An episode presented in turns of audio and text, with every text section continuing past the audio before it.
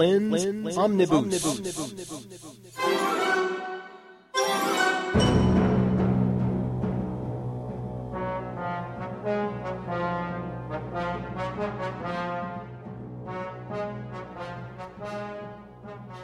I was writing a script about K 12 education this week, but recent developments made me decide to throw that out and talk about some other items of interest.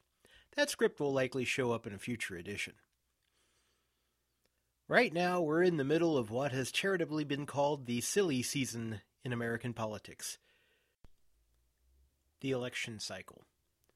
Of course, what constitutes in the middle of anymore? Our elections last longer and cost more money than pretty much the rest of the world combined, and we complain ceaselessly about the results. Super PACs rule the day, Elected officials have to spend more time raising money than meeting with constituents and studying legislation, and the systemic problems of economic inequality, wealth concentration, deteriorating infrastructure, and educational disaster remain with us.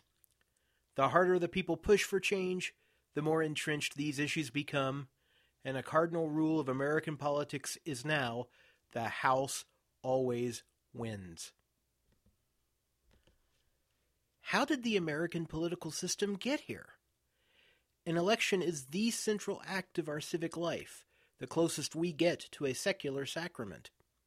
What forces conspired to make this process, which should be elevated almost to the point of sanctity, a chore, a game, a joke?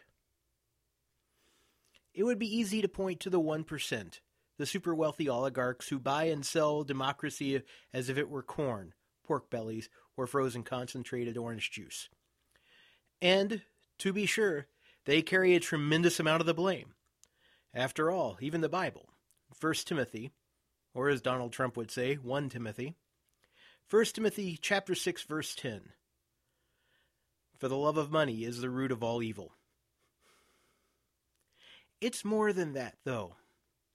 The 99%, by definition, outnumber the 1% in a country that promotes one person, one vote, it shouldn't even be close.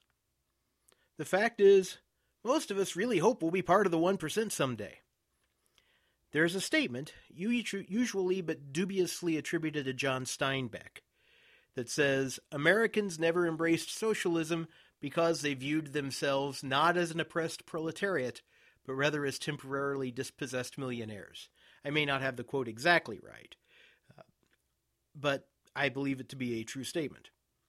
So we vote to support those millionaires who are not dispossessed under the belief that we will be there ourselves someday. Put simply, to quote the great Walt Kelly, we have met the enemy and he is us.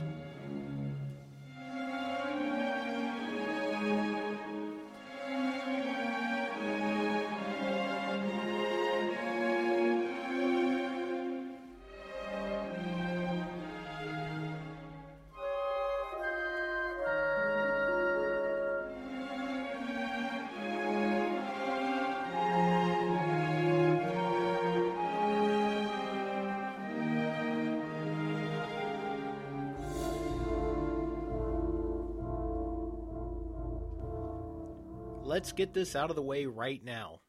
In the Democratic primary, I am supporting Senator Bernie Sanders of Vermont. I absolutely believe more in his vision for our nation. But, and this is very important, should Secretary Hillary Clinton receive the nomination, she will have my unequivocal and full throated support. And she will have that support even though I disagree with her on a number of issues. Am I concerned about her ties to Wall Street?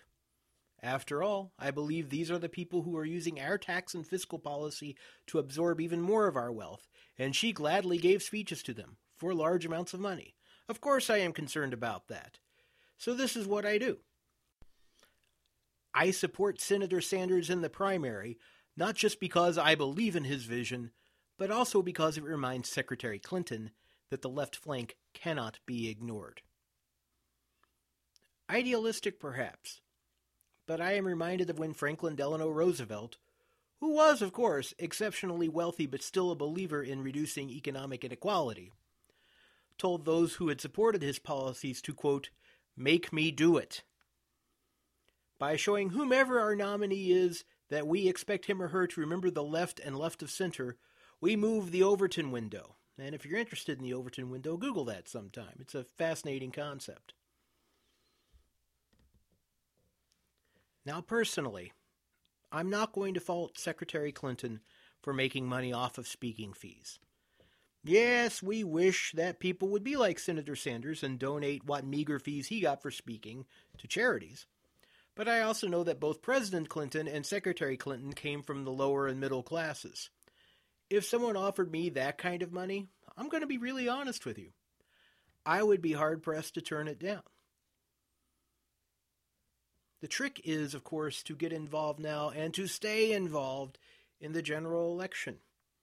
Change rarely comes without a fight, and sometimes we have to make alliances with people we wouldn't normally make alliances with. That's okay. That's the nature of politics. Politics should not be a dirty word. It is how we choose to organize our governance. And so, while I am absolutely supporting Senator Sanders and will march to the very gates of hell in support of him, should the democratic process play out and Secretary Clinton be our nominee, I will do the same for her in the general election. It's important. The other trick, and this is where we often trip ourselves up as well, is to keep voting all the way down the ballot for candidates who will make the nominee do it, and then show up again at every election to keep supporting those candidates. And if you can't find any candidates, then you become the candidate. Now, I know this wasn't really red meat, but sometimes you just have to say what's on your mind. And yes, Wes Flinn just called for moderation. The apocalypse is at hand. Our theme music is my own rational exuberance, played by the Czech Philharmonic and available on Naxos.